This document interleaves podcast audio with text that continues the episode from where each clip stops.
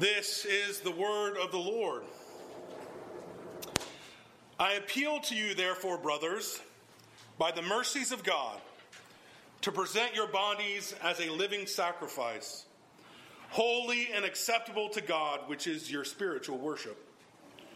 Do not be conformed to this world, but be transformed by the renewal of your mind, that by testing you may discern what is the will of God, what is good and acceptable and perfect. The grass withers, the flowers fade, but the word of our Lord stands forever. Do you feel at times like the Christian life is overly hard? Why is it so hard? Why is following after God so hard, and there's several barriers that are always in our way. First is that knowledge barrier. How are we to know what we're supposed to know about God? There's so much to understand that we can be overwhelmed by it. Surely, if you've been with us at all throughout the Romans uh, lesson or our series, there have been times where we've hit passages in Romans and you're just like, Paul, can you just speak like a normal person? Because this is confusing. Not all Israel is Israel. Okay, what, what do you mean? It's confusing, it's hard. But not only is there a knowledge barrier, there's a sin barrier. We are consumed with the pleasures all around us. There is nothing that we enjoy more than pleasing ourselves. We want it our way, on our time. And don't you dare for one second hinder my way and my time. We have sinfulness. We claim faith with our mouth, but we don't live it out. We don't make it a priority. Everything else is more important to us. Not only that, we don't trust others. You have to earn our, my trust. You have to earn my favor. You have to be, I have to be sure that you're worthy of my time and my help. So we become the standard by which we me- measure knowledge, truth, and even the gospel. And our knowledge and the way we think becomes the pinnacle of everything. This is the standard by not only which I will judge my life, but by which I will also judge your life. And we do this to each other, right? So I stand here making you try to live after me, and you stand there making me try to live after you, and it ends up in a mess. And at the end of it all, it's not the true gospel, it's not the true message. But today we come to one of the best known passages, and certainly in Romans, per, perhaps the whole New Testament, dare I say the whole of the Bible. This is one of those passages that maybe some of you could have recited by heart. Particularly verse 2, right? Do not be conformed by this world, but be transformed by the renewal of your mind. This is something that we've heard over and over again, and we like it, but what does it even mean? Paul here is using very vivid words and, image, and imagery to compel a deep truth, excuse me, to convey a deep truth. He has shown us throughout Romans that we need the gospel because we are sinners. And he has shown us that the Christian's response to God's grace should be to worship and adore him. And, and this first two verses of chapter 12 become a pivotal point in the book of Romans. They look back on what Paul has already argued, but they also look forward to what will follow. I had a, a campus minister once call this chapters 12 and on the forgotten parts of Romans. Because we love the first half of Romans in a sense.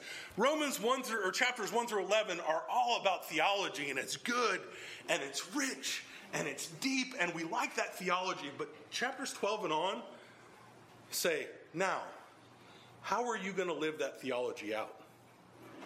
And that's not as nice. Because Paul's going from preaching to meddling, right? Oh, yes, this is good. We like when you tell us about the mercies that are ours in Jesus Christ. But we don't like it when you tell us that those mercies extend to other people. And not only that, but we have to extend those mercies to other people. We don't like that. And so this becomes a pivotal moment in this passage, or in this in the whole of the book. How do we live out the Christian life? What effects should our new identity have on our life? Paul is showing us the importance of doctrine, but he's also showing us the practice of our faith. How do we love one another? How do we submit to authorities?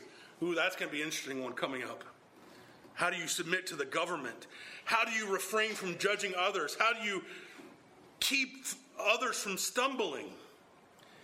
And this two verses becomes the pivot. So as we come to this these two verses this morning, we're going to see three things. First, we're going to see the mercies of God. Second, we're going to see the sacrifices of our bodies. And third, we're going to see the renewing of our mind.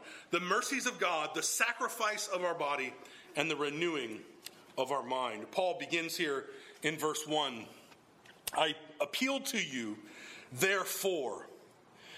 Therefore is a weighty word. I appeal to you, therefore. And we must give this word its full weight. Paul, in essence, is saying this because of everything I've said for 11 chapters, of course, he didn't say 11 chapters, there were no chapters, but he says, because of everything I've already said to you in my letter, therefore, everything that is, he's about to say is built upon everything that he has already said. I appeal to you, therefore. So he's also making an appeal. This is also could be translated as exhortation. I exhort you, therefore, or therefore I exhort you. This comes with authority as one who is the mediator of God's truth. So, what is he saying? Because of what I've already taught you, because of what I've already said in Romans, I've shown you the mercy of God in action.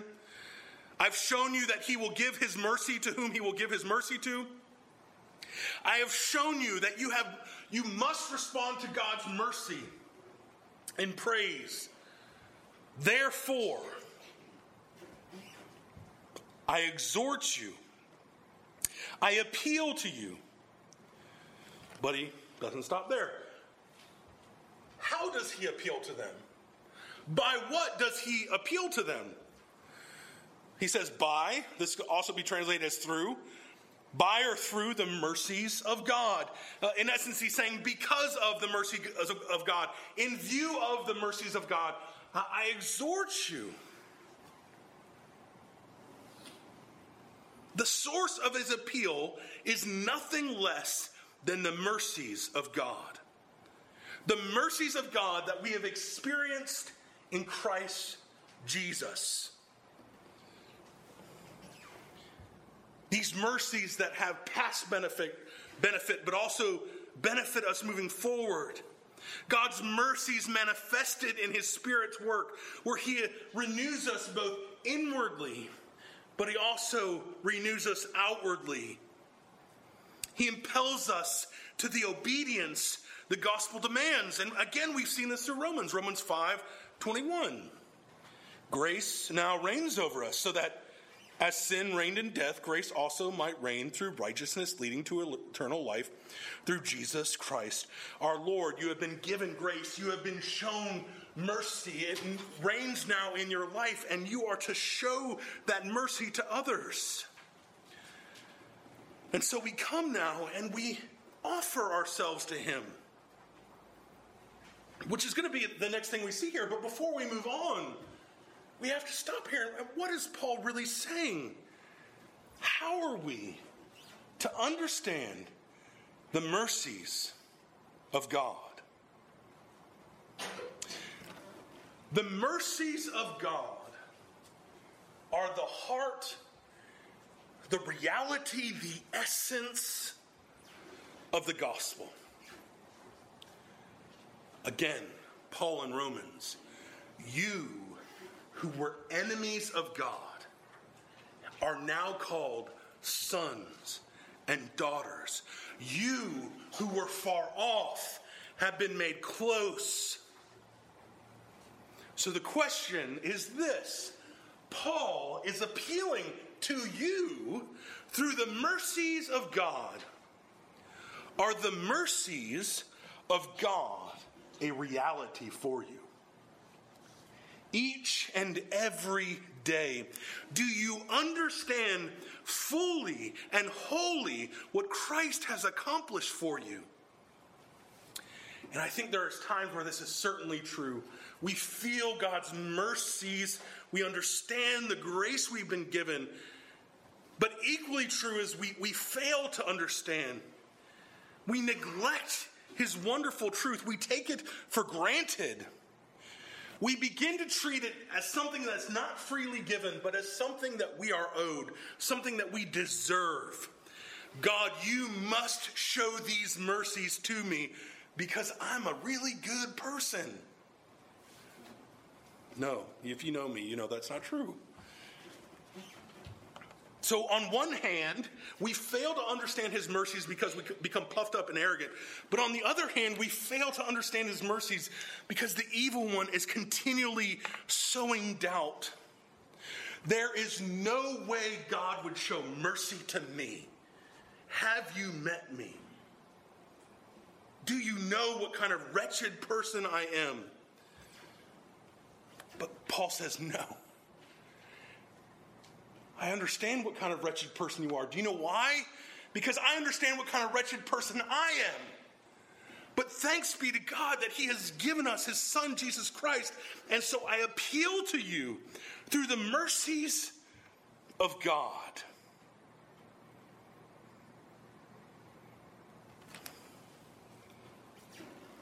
So, this is who He's identified.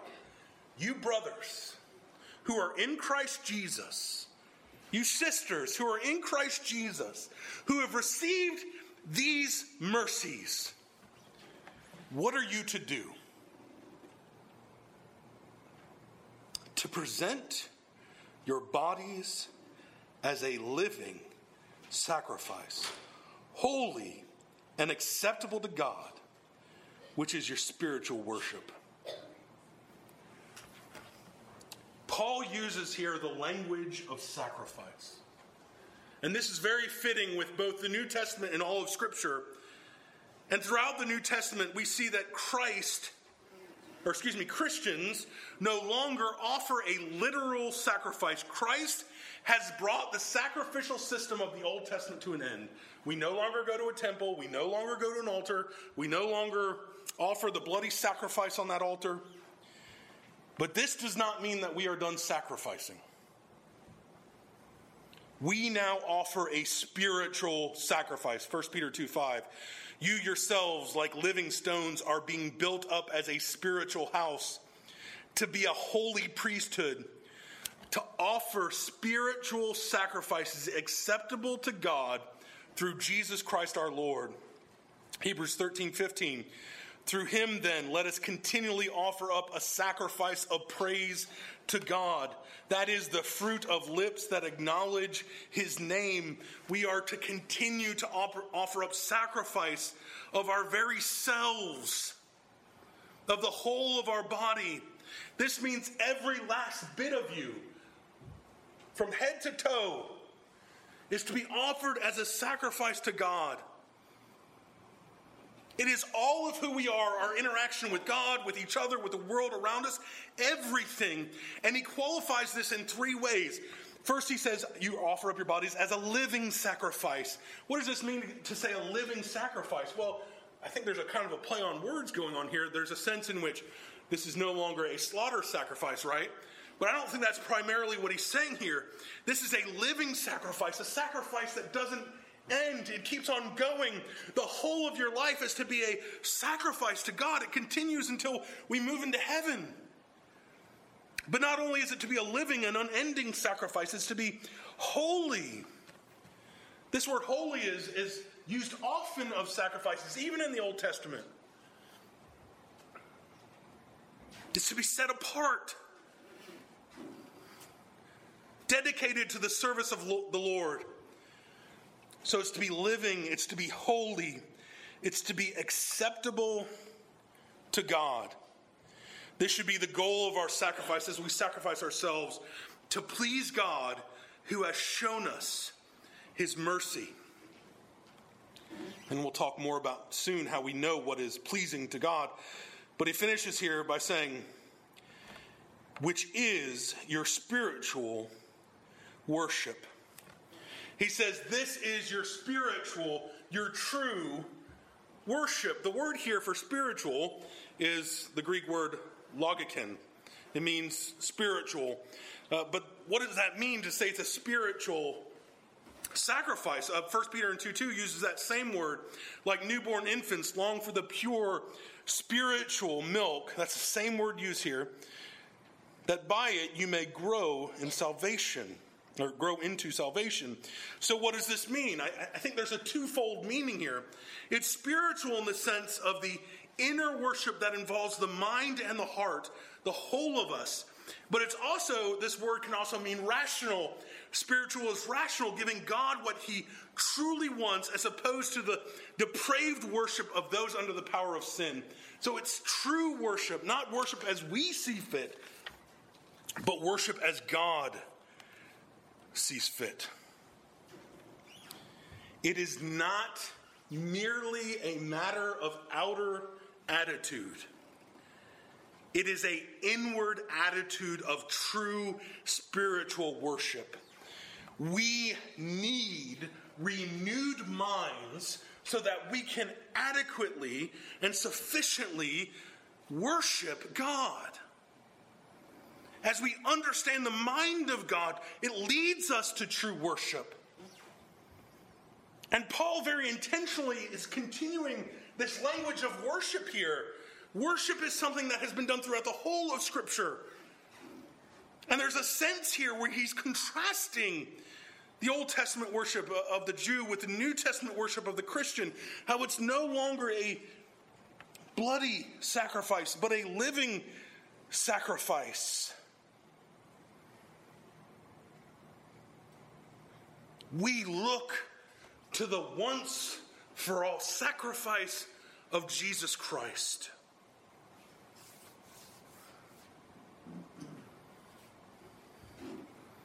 Christians are now priests. We are the temple where he is revealing himself. So worship has moved out of the temple. Yes, we regularly meet, as is right, because here we mutually edify, excuse me, edify one another. But the sacrifice of our bodies is something that we do day by day. So you have to ask yourself are you daily, daily sacrificing your body to God? Are you daily sacrificing your body to God? The imagery here is not done half heartedly.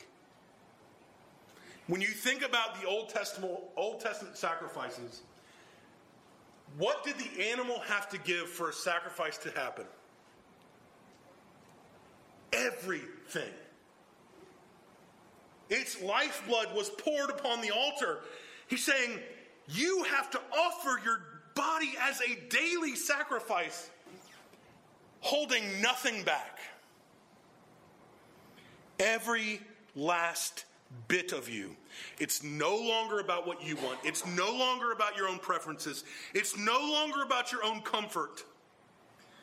The whole of your life is to be surrendered in worship to God. When, you, when you're with your families, when you're at work, when you're sleeping, when you wake, when you're at church, when you're wherever you are, the whole of your life is about sacrificing your body to God, the whole of yourself. This is hard. It's very hard for us to do. To do. And why is it so hard? Because I make you angry and you make me angry. We become unsatisfied with one another. We become unsatisfied with God. We don't meet each other's expectation. We gossip, we backbite. And all of this pollutes us. And he says, Brothers and sisters, you Jews and Gentiles who are bickering with one another. One who says, We're the Jews, we're the people of God, and the others who said, No, you're old news.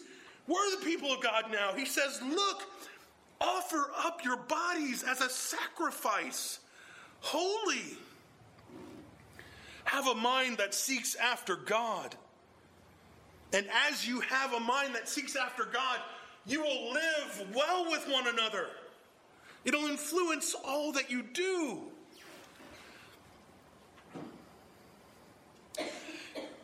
If I were to ask this question, if we were to, I were to give you a piece of cardboard or something, and I, I would say, write the percentage of your life that daily you are giving up to God, and then we were to all just hold them up. What would we think those percentages would look like? Now, it's not about percentages, is it? It's not about what we earn for ourselves. But there's also a reality reality to be seen here. We are to be giving our whole of our bodies as spiritual worship, as a living sacrifice, as something that is holy and acceptable to God. And, and this seems unfair. Not only does it seem unfair, it seems unreasonable and unobtainable. Daniel, you're setting a standard which cannot be met. Yes. Good, you're, you're with me. I'm setting a standard, Paul, I should say, is setting a standard that cannot be met.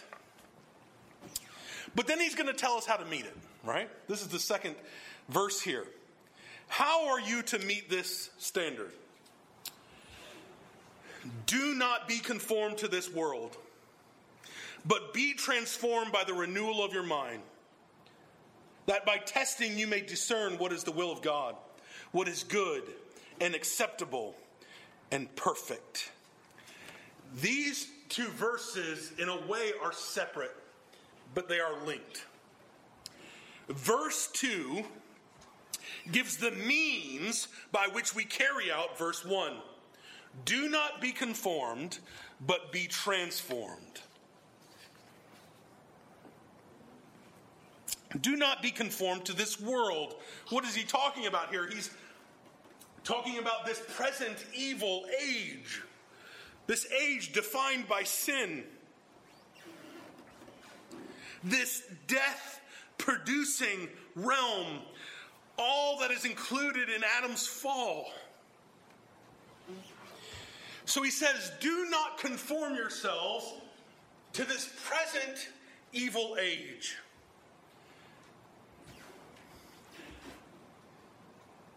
But what else is there? What else is there besides this present evil age? Well, there is Christ Jesus, Christ Jesus who gave himself to deliver us from this present evil age. Galatians 1 4, Christ who gave himself for our sins to deliver us from this present evil age according to the will of God and uh, to the will of our God and Father. All those who belong to Christ, if you bear the name of Jesus Christ, you have been delivered from this present evil age. You have been transferred from the realm of death to the realm of righteousness and life. You no longer live in the old realm. Hear that. You no longer live in this present evil age. If you are in Christ Jesus, that is a right now reality. It's not that you're working to get out of this present evil age, no. You happen to reside in this present evil age, but you don't belong to it. You belong to Christ. We dwell here, but we are not citizens here. So we cannot be conformed to a place where we do not belong. Therefore, we must be transformed. This is a transformation on the deepest level by the renewing of your mind.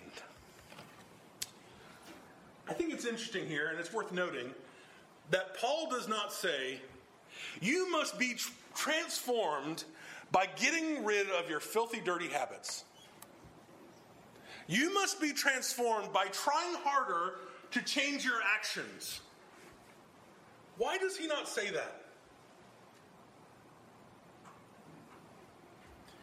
Out of the mind, out of the heart, out of the mouth flows what we feel and what we think and what we believe. And he says, You must transform your mind.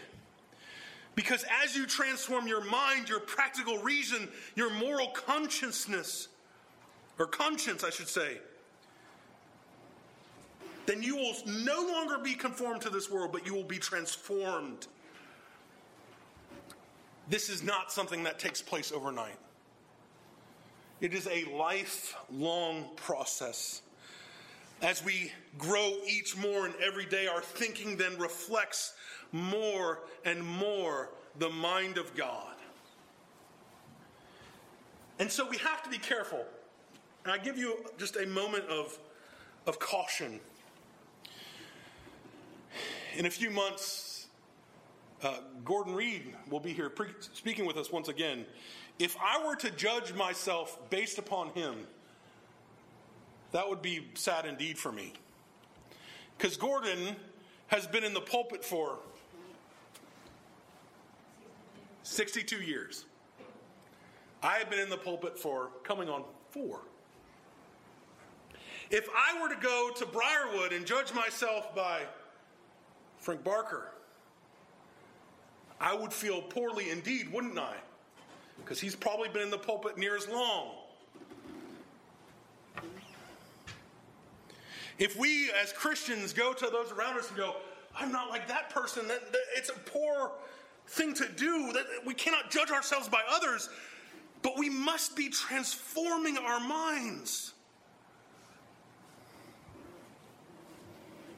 It's a lifelong process that our thinking reflects more and more the mind of God. Interestingly, here, this is we've, I've called this the pivot point in Romans. What does Paul say at the very beginning of Romans, Romans 128? And since they did not see fit to acknowledge God, God gave them up to a debased mind to do what ought not to be done. When people reject God, God gives them over to a worthless mind. They cannot know truth about God. The purpose of the transformed mind is to reverse this that we will be able to approve the things God approves, to understand His will. And let me stop here for a second as well, because when we talk about understanding the will of God, we have completely miscued this in, in our, our, thinking. We like to think that if we're faithful enough and we pray enough, that we will somehow get the secret knowledge of God. That God will tell me, should I go down this path or should I go down this path? Well, maybe that's a bad example. Should I do this or do that? And that's not what it's talking about. To understand the will of God is to understand His Word. This is God's will for you. This is His revealed will for you. So it's not that as we, we become like some sort of water finding stick, and as we get more faithful, we can go, oh, God's my genie, and I get to go this way, and I get to go that way, and He's going to tell, tell me all the right answers. That's not what He's saying here. He's saying, as I understand His Word, I am able to make informed, godly decisions based upon God's will for my life. So when I'm sitting at the store and I go, hey, I really want this beef jerky, and I can either pay for it or not pay for it, I don't have to go, God, tell me what you want me to do in this instance. And I'll either keep this jerky or pay for it. That's not what it's about. I go, well, I know he's told me, thou shalt not steal. So I know his will for me in this situation.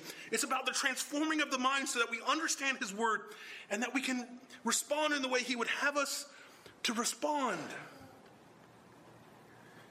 We no longer look at the Old Testament law and we see it as a complete authoritative guide for our conduct. That's true, but we, we strive towards a renewed mind of a believer. It's a process that takes place through the whole of our life. Not that we're without law. We're under the law of Christ. Galatians 6 2 Bear one another's burdens and so fulfill the law of Christ. The Christian mind, when it is renewed, as it is renewed, is able to discern that which is pleasing to God. Therefore, brothers and sisters, you cannot conform your your mind or yourselves to this world. It means this world is not your home. The things of this world are fleeting. The ideas and the beliefs of this world are contrary to the beliefs and the will of God. No matter how much approving of this world makes you feel good before others, it does not gain you right standing before God. So when the world comes and says, let me tell you, what you see as truth is no truth at all. We cannot approve that. We must not approve that. And this is even true on a personal level. We will often in this life talk about the things we want to do. I want to travel. I want to go here. I want to advance in my job. I want to have my life in the order and in the box that I want it to be in. Some of us, maybe preachers, are even so arrogant as to hold their theology as an object of pride. And all of these things are not bad in, and of themselves. It's good to understand theology. It's good to want to travel. It's good to want to advance in your job and do your best. It's good to have an order for your life. But these things far too often take the priority of God in our life. Do we seek after God the same way we seek after a promotion? Do we seek after God the same way we seek after being right? Do we seek after God the same way we seek after our pleasures of travel, of fishing, of hunting, of quilting, of sewing, whatever it may be? Are we seeking God in the same way we seek our own pleasure?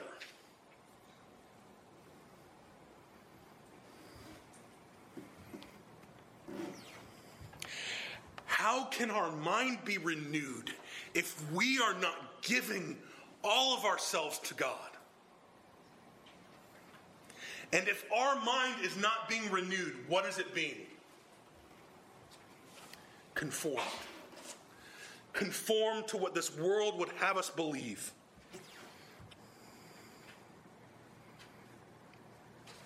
Our goal has to be the mind of Christ.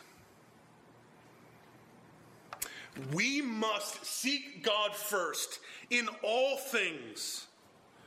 We must make His goals our goals. It is then that we find the renewal of our minds, that we are able to discern His will, to know what is good and right and perfect. Therefore, brothers and sisters, we must by necessity, reprioritize our life. And as we reprioritize our life, I think we will find in a lot of cases we are focusing on the wrong things. We must focus on that which is right. I leave you with the words of Paul. Because I think this is very important. We must reorientate our thinking. I appeal to you. I appeal to you, therefore, by the mercies of God. Present your bodies as a living sacrifice, holy and acceptable to God, which is your spiritual worship. And brothers and sisters, do not be conformed to this world, but be transformed by the renewal of your mind. By the by testing, you may discern what is the will of God, what is good and acceptable and is perfect.